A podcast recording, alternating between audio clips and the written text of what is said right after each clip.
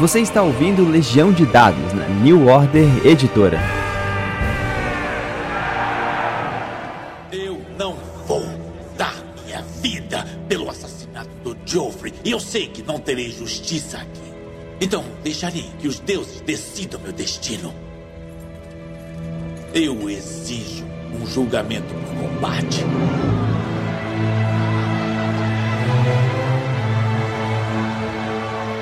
Saudações, mestres e jogadores. Meu nome é Pedro Borges essa é Legião de Dados.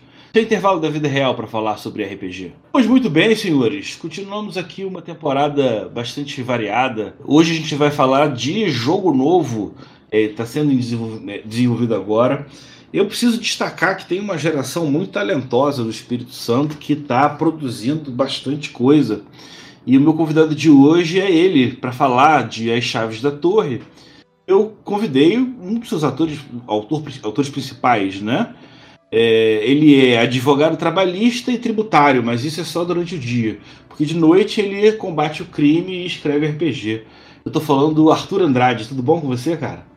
Tudo bom, Pedro. Obrigado aí pelo convite. Essa geração capixaba que você tá falando aí tá de parabéns mesmo. Temos conseguido um excelente cenário de RPG por aqui. Para um, um estado que onde antes havia um município com proibição de comercialização de RPG, agora a gente está produzindo nacionalmente aí um cenário repleto.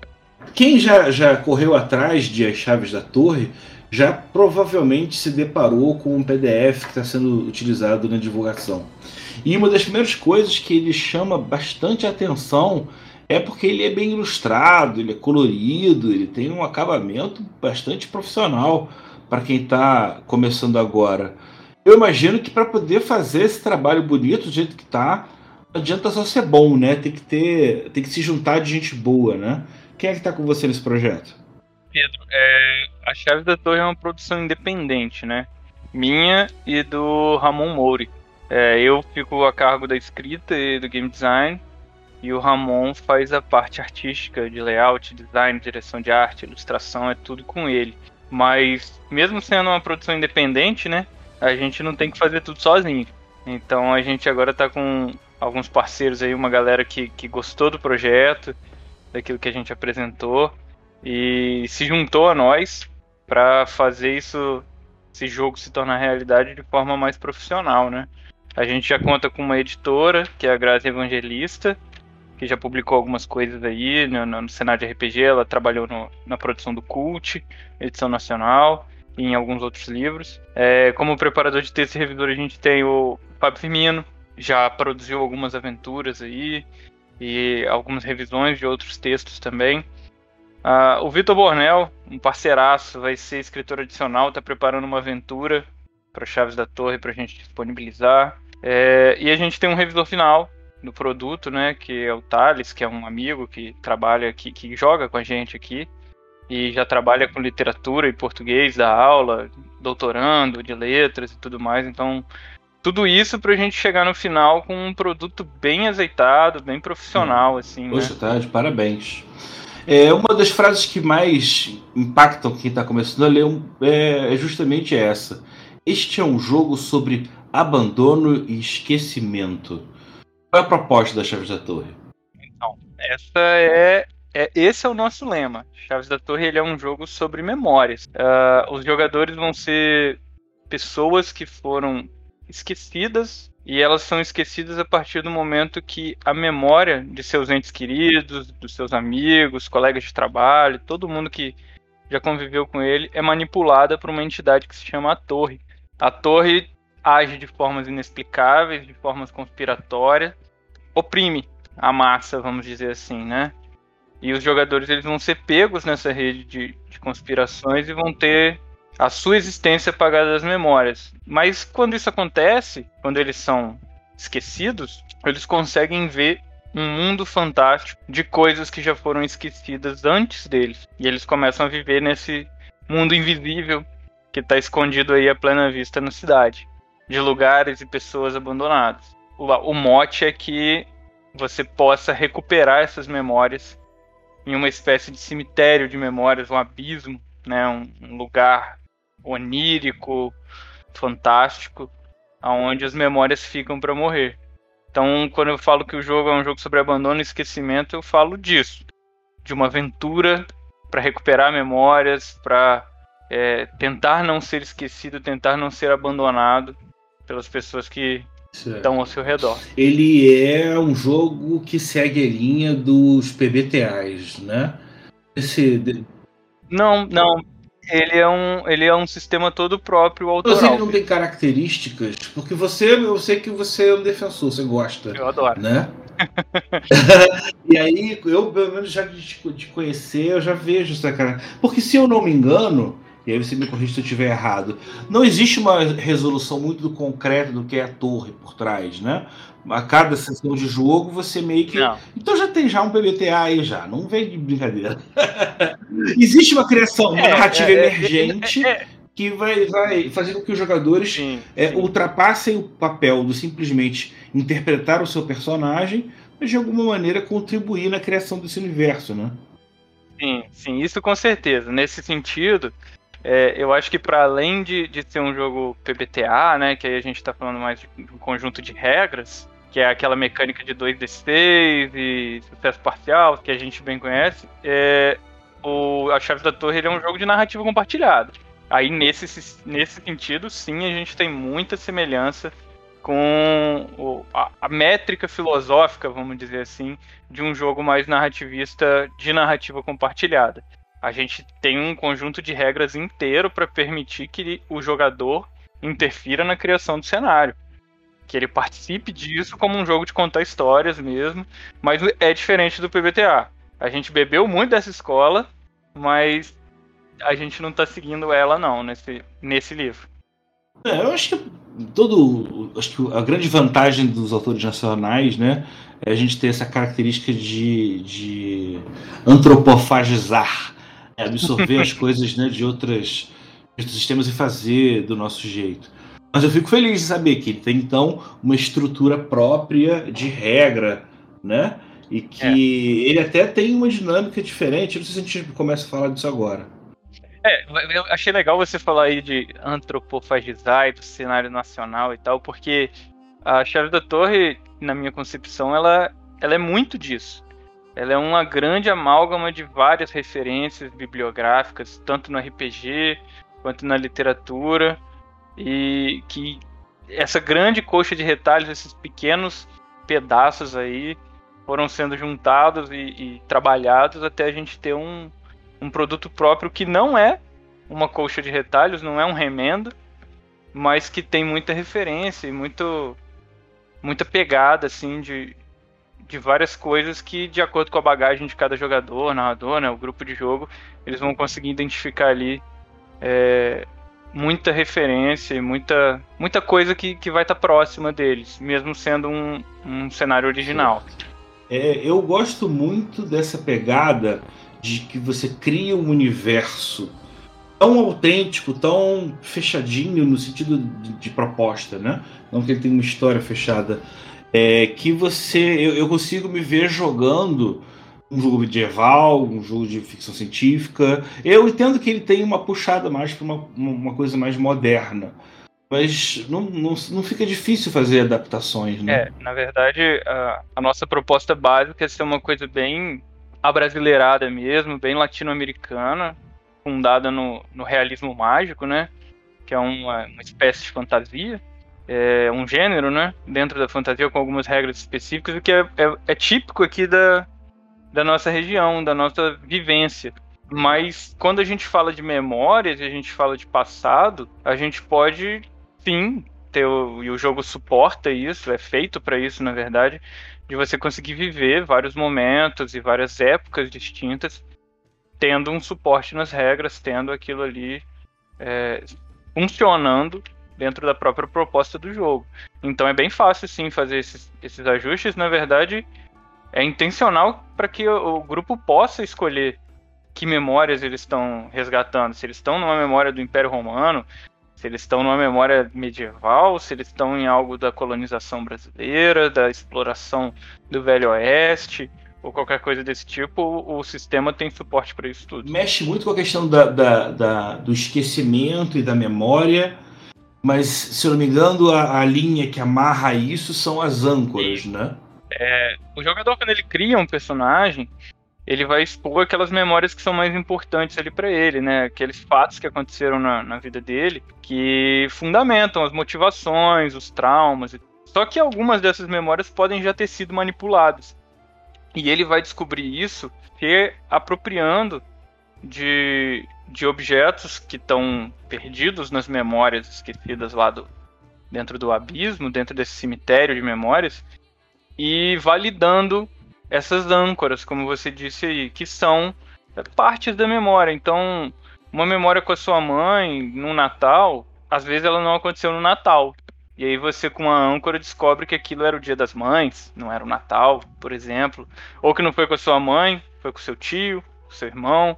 Então você vai descobrindo essas verdades que foram ocultas, que foram manipuladas, quando você consegue recuperar essas âncoras. E ao mesmo tempo, quando o personagem sofre dano, quebra, se dá mal, a torre vem nessas âncoras e manipula elas para ir esvaziando o personagem e deixando ele sem motivações, mais traumatizado, mais vazio, alterando essas âncoras também. Esse pouco que ele tem, ele ainda pode perder. Ele ainda pode perder. é, é, a parte aterrorizante do jogo, né? Vamos dizer assim. É você. É legal. Você perder esse, a, aquela âncora que te prende na realidade, é, vamos é. dizer assim. E sem contar com essa paranoia, né? Porque quando você descobre que é uma coisa ou outra, também é bem enlouquecedor, né? É. Mas acho que de modo geral as âncoras elas, elas estão presas, né? Ou ambiente, ou um sujeito, uma isso, situação. Isso, isso. E esse é o ponto da amarra que vai facilitar lá na construção da ficha o que, que é significativo da, da, da, é essa memória, né? É porque você pode, você pode fazer isso na ficha com uma frase simples, né, Pedro? Ah, eu vou falar do, de uma memória e você escreve uma, uma coisa assim, por exemplo, quando o meu irmão estava comigo no parque, desapareceu e nunca mais foi encontrado. Isso é uma memória. Você tem o irmão, você tem o parque, você põe a situação que ele nunca mais foi encontrado. Tudo isso podem ser âncoras dentro daquela memória. E é uma frase simples. Então a gente foge um pouco dessa coisa de você ter que escrever uma longa história do personagem. Mas com essas pequenas frases você já consegue construir ele de forma bem profunda, tendo uma, uma personalidade bem firme ali para jogar. Muito legal, muito legal. Eu, eu tenho um pouco esse dilema porque eu já mudei bastante, mas eu já fui daquele cara de querer fazer pelo menos um parágrafozinho do passado de qualquer um. E às vezes é uma coisa que o jogador às vezes não usa, acaba a noção do grupo acaba sendo mais importante do que a individualidade, aquilo ali é deixado de lado. E você não só resume ele de maneira que com poucas palavras você já entende bem o personagem, como você também insere ele no contexto das regras, porque essas memórias podem ser pervertidas, elas podem ser perdidas, então, entrando no game design do jogo, ele acaba tendo uma aplicação que o jogador vai ter que prestar atenção. Sim, é, isso foi uma preocupação bem, bem presente na hora de desenvolver o jogo, porque eu não queria muita gordura, sabe? Eu queria uma coisa bem mais objetiva, assim. Só que isso precisava fazer parte do jogo e precisava é, é, ser possível que você conseguisse ali não precisar de um texto para falar de todo o passado, de todas as memórias. E isso fazer diferença mecânica. De fato, para que, que eu vou fazer isso e colocar isso na ficha e tá ali se aquilo não muda a minha forma de jogar? Se aquilo não muda a minha forma de interpretar o personagem, sabe? É, a gente tentou amarrar isso tudo e eu acho que a gente conseguiu chegar num resultado muito bom. É, existem regras de corrupção, não é? Isso. É, a, a, regra de corrupção é a nossa regra de mágica do jogo, assim, né? Quando você tá nesse mundo esquecido, a, a torre ela pode oferecer barganhas por desejos, por objetivos que você quer que aconteçam. Só que isso ao mesmo tempo traz é, o pior lado de você para fora. E essa é uma das formas de você perder o personagem. Você se corrompe por essas ofertas mágicas que, que a torre te oferece, mas elas não são ofertas assim fáceis, né? Às vezes você tá lá jogando e tal, e você quer alcançar um objetivo, você quer fazer um desejo, mas a torre vira para você e fala: "Olha, Beleza, mas o que, que você está disposto a sacrificar? Não é só se corromper, sabe? Você tem que abrir mão de alguma coisa. E quando você tá ali barganhando, o que você vai abrir mão vai ser algo que você nunca mais vai conseguir recuperar. Você vai abrir mão de vez daquilo ali. E aí, imagina você se a torre te responde com a seguinte oferta: Ah, você pode conseguir sim. Você pode derrotar aí o vilão. Mas para isso eu quero que você esqueça todas as memórias que você tem com a sua esposa. Você perde uma âncora. Você perde, você perde a memória em si, não é nem só a âncora. É, você né? pode ter várias âncoras dentro dessa mesma lembrança, né? E aí, e aí você acaba perdendo assim fundamentos do personagem. Você vai tornando ele alguém vazio, você vai tornando ele alguém sem motivação. A nossa corrupção ela tá bem voltada para isso, para fazer com que o personagem reflita e corra o risco de inclusive se transformar em outra coisa que não aquilo que ele é, né? E é, é a ideia que talvez quando a gente joga um vampiro, de você ter ali a humanidade caindo, tentar transformar isso para esse mundo das memórias, sabe? Tentar trazer isso para você estar tá se transformando em algo que você não quer, em algo que você não deveria gostar de ver. Mas em algum momento você pode se ver obrigado a fazer, porque senão você pode perder muito mais, pode ter muito mais em jogo, né? É como se fosse um atalho com um preço alto. Isso aí, é, é o risco, né? Você vai se embrenhar, você vai se aventurar ali no, no, nesse mundo fantástico, você vai lidar com pesadelos, com ideias que tomam vida, com outros vários tipos de seres fantásticos que estão ali esquecidos, apagados, que têm as suas próprias motivações e você é uma pessoa comum. Então, para você se aproximar cada vez mais desse lado fantástico, você vai ter que se corromper. Então, fica aquela. É, uma vez que você se torna esquecido, você não tão comum assim, é? Não. Porque aos poucos é... você já conhece outras pessoas que também são esquecidas, você interage num outro nível que dá talvez uma percepção diferenciada, né? Isso, isso. Você, você vai para uma outra camada de uma realidade diferente, né? Mas assim que você chega, você não tem muita coisa de diferente de uma pessoa comum, a não ser a possibilidade de adquirir esse lado fantástico que as pessoas comuns não têm. E aí, como você vai fazer isso e o caminho que você vai trilhar, quanto isso vai te corromper, só jogando. Outra coisa que eu estou vendo aqui é dentro da, da, do sistema de narrativa compartilhada existem uma regra que usam umas cartas, umas palavras-chave. Isso.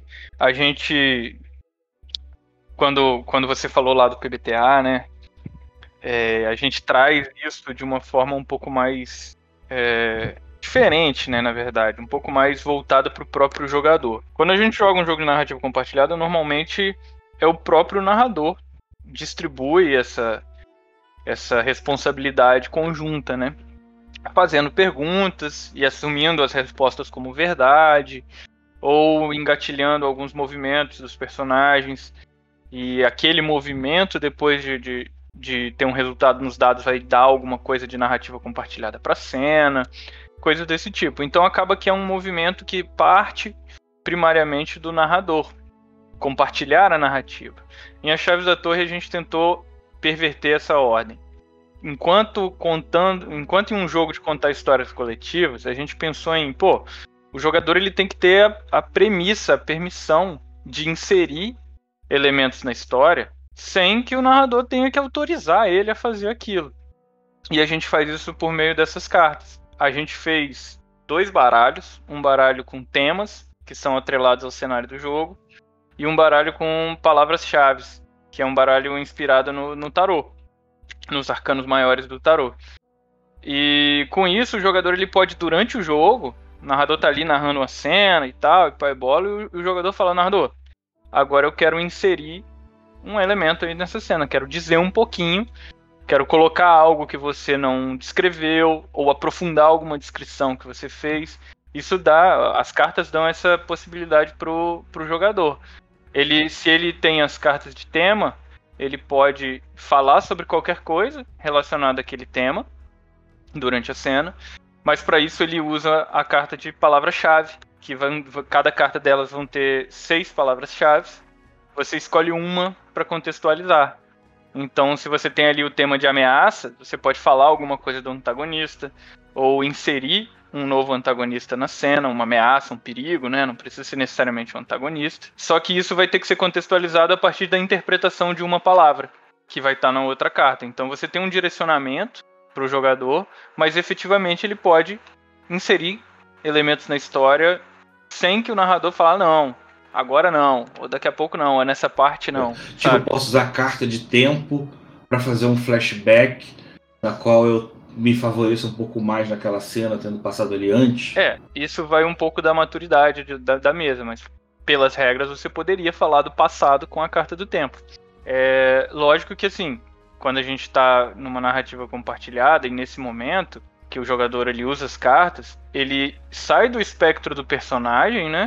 É, ele sai daquele metagame da, da, que a gente fala de evitar o metagame, né? Quando a gente está jogando. Ah, pensa como seu personagem pensaria, haja como o personagem agiria, mas quando você joga as cartas, você se torna um narrador. Então, nesse momento, é o momento que o próprio jogador vai agir com o metagame. Ele vai sair do que o personagem faria e agiria para pensar no como a história tem que ser conduzida e coisas que ele acha que tem que ter na história. Ele vai agir como narrador propriamente dito. Né? Ah, ela, então, ela é compartilhada num quesito geral, mas ela pode ser tomada, pega de, de emprestado por um tempo. Exatamente. E aí o mestre vai ter que. Exatamente, a carta ela vai permitir esse tá. empréstimo. O que por si só já mata qualquer possibilidade de um jogo estilo muito Railroad. Né? Exatamente. Né? Na verdade, assim, é, no jogo rápido, você tem uma aventura pronta ali. Você consegue jogar ela inteira seguindo a métrica ali da, da, das cenas propostas, dos personagens, dos coadjuvantes e tudo mais. Mas o jogador ele vai inserindo coisas ali com essas cartas que eles vão enriquecendo e fazendo aquela história ser única deles. Então, por mais que você às vezes tenha a, a métrica do Railroad, e ela é um pouco mais difícil, de fato, acontecer nesse tema, é, você ainda assim não vai ter a sensação de não pertencer à história. O jogador ele vai sair dali ainda assim com a sensação de que ele está inserindo e fazendo a diferença pro jogo, sabe? Outro ponto que a gente não pode deixar de falar, né, que são os dados, os atributos, os rolamentos. E um dos, diferenci... dos grandes diferenciais é que você tem a sugestão de jogar com cinco dados de três sets de cores diferentes, cada um com cinco dados para poder representar alguma coisa ligada aos testes, é. né? Como é que é isso? Então, é, se a gente fica só numa mecânica de corrupção narrativa, na narrativa compartilhada das cartas, a gente não tem um RPG, né? A gente vai ter um story game. Só que a gente não tá falando de um story game, a gente tá falando de um RPG. Então, pro RPG tem que ter teste, tem que ter conflito, tem que ter rolagem de dados. E, e esse é um outro pilar das chaves da torre. A gente usa dados coloridos, são quatro cores de dados. Tem uma das cores que é a do narrador, que é a dificuldade, né? É, quando a gente tem uma cena de conflito, como sempre acontece no RPG, né? Não existe RPG sem conflito, não existe história sem dificuldade, né? O jogador ele vai dizer aquilo que ele quer é, alcançar, qual é o objetivo dele, e ele vai olhar para a ficha dele e vai dizer tudo que tem na ficha dele ali que possa favorecer ele. E nisso ele vai ter as competências. Essas competências, diferentes dos, de outros sistemas, a gente não, não classifica elas de forma numérica. A gente classifica elas com cores. Então, essas cores têm significado. Por exemplo, eu sou um lutador. Eu tenho lá a competência lutador.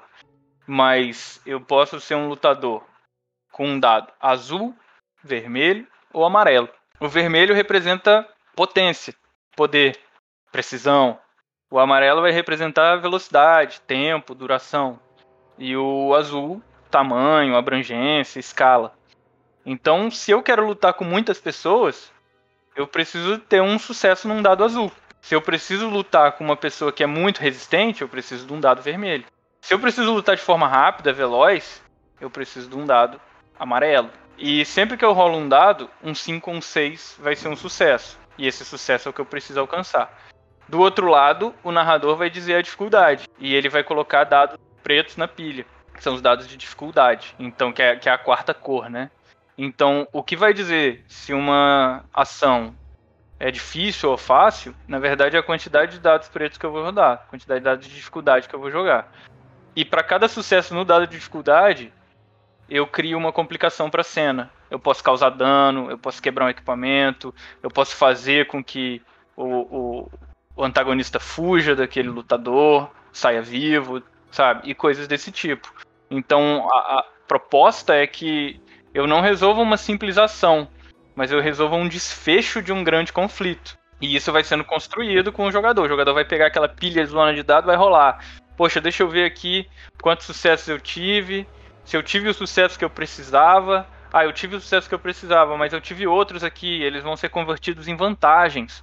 Então, essas vantagens eu vou dizer que na cena ele tentou fugir, mas eu fui mais rápido. Acabou minha munição, mas eu tinha escondido uma arma ali e tal. Então você, em vez de descrever tiro a tiro, espadada a espadada, o que acontece, ataque a ataque, você descreve o que acontece no combate inteiro. Isso possibilita, por exemplo, você narrar a cena de um filme do John Wick. Evita a barriga que o combate normalmente faz no jogo, né? Isso. Então, assim, é um sistema que ele é, ele é perigoso, porque você vai receber eventualmente desvantagens e essas desvantagens elas vão, vão vir a partir da sua ação, né? Se você talvez não agisse, aquilo não aconteceria. E isso vai consumindo os recursos do personagem. Para ele conseguir mais dados, ele vai gastando os atributos dele. Quando ele sofre dano, ele sofre dano nos atributos Quais dele. são os atributos? Então, se ele não são cinco atributos. A gente tem a vitalidade, que seria um atributo físico, as relações, que é um atributo social, a determinação, que está ali voltada para o mental, o espírito, que está nessa esteira do sobrenatural, e o quinto a gente coloca os recursos, que seriam os equipamentos, os bens, os serviços que estão disponíveis ali para aquele personagem. Então a gente joga isso de uma forma bem narrativa. Se o jogador fala, olha, estou gastando aqui um ponto de recursos porque eu tinha um canivete no bolso, cara, ele tinha um canivete no bolso. Sabe? Ele tem um valor que ele diminui quando ele gasta? Ele, quando você cria o personagem, você distribui pontos nesses atributos e ele vai diminuindo ao passo que, que você vai gastando para ter dados coloridos a mais, além das suas competências, ou quando você sofre dano. Essa parte quando da competência um... é que eu queria entender melhor. Você falou do, do lutador, que vamos combinar aqui que ele vai ter uma vitalidade alta. Na ficha dele, ele já vai ter estabelecido qual é a cor ou é só um valor? Ele Isso, ele vai. Ele, no atributo, a vitalidade dele é, é um valor fixo. Mas a competência, aquilo que aquelas habilidades que ele tem, né, aquelas perícias que ele sabe fazer, ele vai ter distribuído dados coloridos entre as coisas que ele sabe fazer. Então aquilo já vai estar pré-estabelecido. Por exemplo, um jogador ele pode dizer que ele é um lutador com um dado vermelho e um dado azul. Um outro jogador vai colocar ali que ele é lutador também, mas com dois dados amarelos, por exemplo. Então é, é aquela coisa que eu não tenho um valor é, numérico, mas é um valor mais voltado para narrativa. Você é um lutador veloz? Você é um lutador potente? O que, que é você? Sabe? E aí você constrói isso com essas cores. E isso vale para tudo. Se você é um, alguém é, que é bom de negociação, se você é um negociador, ou se você é um, um, um bom atirador e por aí vai, para tudo, né? É, para todas as cenas. O mestre pede um tipo de cor para resolver um desafio, ou ele fica em aberto e ouve o que o jogador tem a oferecer e, e, e diz se pode ou não? É, o mestre ele vai dizer qual a cor que aquele sucesso necessita, mas as competências que vão ser usadas ficam em aberto para o jogador. O jogador ele vai dizer qual é o objetivo dele. Olha, eu quero derrotar esse cara. Aí o mestre vai falar: olha, esse cara é um cara durão, esse cara não, não é fácil de cair na queda, você precisa de um sucesso vermelho. Aí ele vai falar assim: beleza, então eu vou derrubar ele fazendo isso, isso, isso, isso. Essas são as minhas ações durante essa cena. Você não fala uma ação simples. Você fala assim: olha, eu vou amedrontar ele para ele baixar a guarda, então eu tô colocando aqui os meus dados de intimidação. Eu vou aqui também bater, porque eu sou lutador, eu quero derrubar ele desse jeito e tal. É, aí um outro jogador pode querer te ajudar com alguma competência também, e por aí vai. E, e aí você fala: olha, eu ainda tô gastando aqui minha vitalidade porque não interessa, eu vou trocar tapa eu tô ali levando dano também. Já tô, já tô colocando na minha narrativa da cena, eu como jogador, que eu tô esgotando a minha vitalidade para ganhar mais um dado vermelho aqui, porque eu quero ter esse sucesso vermelho que eu preciso, sabe? Então o jogador ele, ele escolhe o que ele vai colocar dentro da pilha de dados ali. Mas quem define é. Mas é dentro desses recursos ele pode zerar e aí tem Isso. um problema maior. E, e a consequência da rolagem pode consumir ainda mais esses recursos, né? Causando aí um, um prejuízo que a gente estava falando de, de da torre chegar e quebrar as âncoras dele, alterar as âncoras e as memórias dele nesse processo, quando ele baixa a guarda. Muito legal. Aquilo que a gente estava conversando mais no começo do episódio, de poder fazer um jogo que se seja inserido em qualquer tipo de tempo ou tipo de história, né? Uhum. Você tem um legal, você tem um atributo físico, um atributo social, um atributo mental, um atributo espiritual e um outro mundano, né? Uhum. É, de recursos mesmo. Isso é bem legal, isso é bem legal, você deve pensar de maneira bem diferente. É, mas eu preciso perguntar algumas coisas mais. Quais são os inimigos maiores dos esquecidos? Quem que pode aparecer e deixar a vida deles ainda piores além? É, a gente, a gente não, não fez só o, o sistema, né, Pedro? A gente tem um cenário todo proposto e, lógico, esse cenário ele tem uh, antagonistas. Mas a nossa proposta desde o início, desde a concepção do jogo até a forma como ele está sendo escrita, é que a gente tenha um, cenário cinza, de tons de cinza. A gente não vai ter o preto e branco. Tem figuras que normalmente vão ter antagonistas ali, como por exemplo um pesadelo, né? Que é uma entidade que se alimenta de emoções dos esquecidos e das pessoas que ainda não foram esquecidas também. Então eles são uma espécie de predador de emoções aí. Vampiro de emoções. É, a gente tem a natureza é um vampiro de emoções. E ele pode ter qualquer forma, qualquer é, aparência, né? E é, trejeitos e tudo mais. Então isso naturalmente faz dele um antagonista.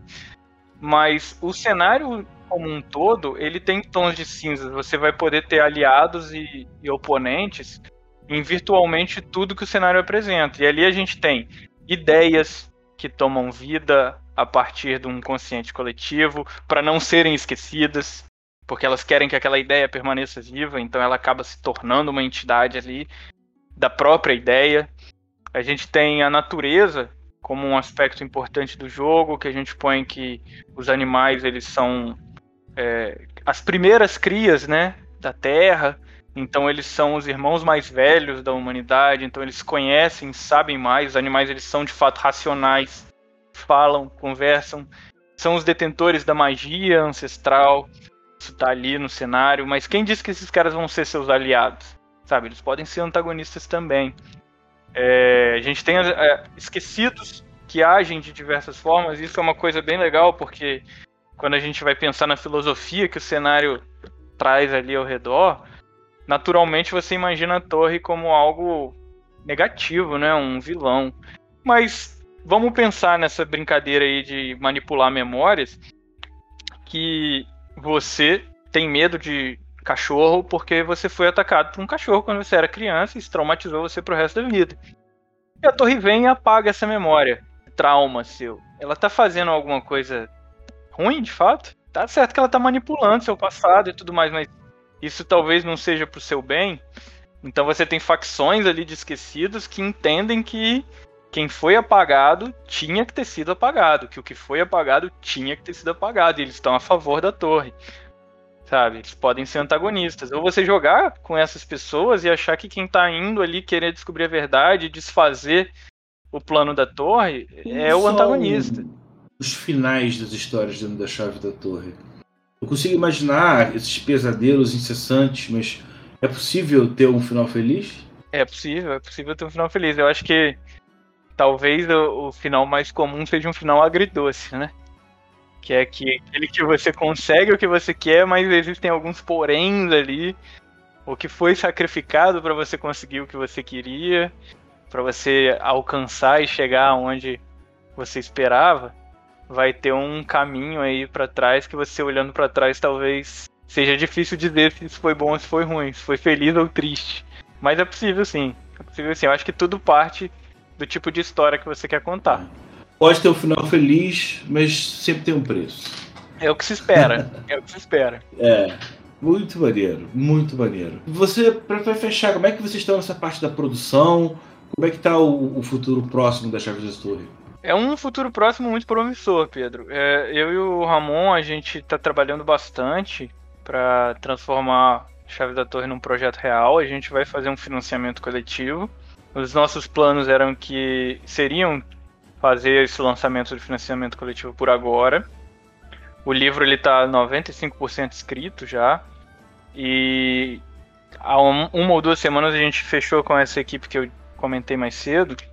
E agora a gente tem um processo de produção que a gente não tinha antes, que é toda a etapa de editoração, de revisão e reescrita do texto, que vai fazer a gente é, dilatar um pouquinho esse lançamento, mas ele vai acontecer, a gente espera que ainda seja para o primeiro semestre, tá bem na beirada, porque o nosso trabalho já está bem adiantado. A gente já tem muita imagem feita pelo Ramon, as imagens estão lindíssimas. Quem quiser conferir, pega aí o jogo rápido, vai ver, vai ter um gostinho, né, um cartão de visita do que, que é a nossa produção, como que a gente pretende apresentar. Ah, você pode entrar no Instagram, arroba as chaves da Torre RPG, no itch.io tem o perfil das Chaves da Torre, mas no Instagram a gente tem todos os links, jogo que a gente é, gravou, com os podcasts que a gente participa, e logo mais a gente vai estar tá lá também, com esse aqui. É, e os downloads, os arquivos para downloads, o jogo rápido é gratuito.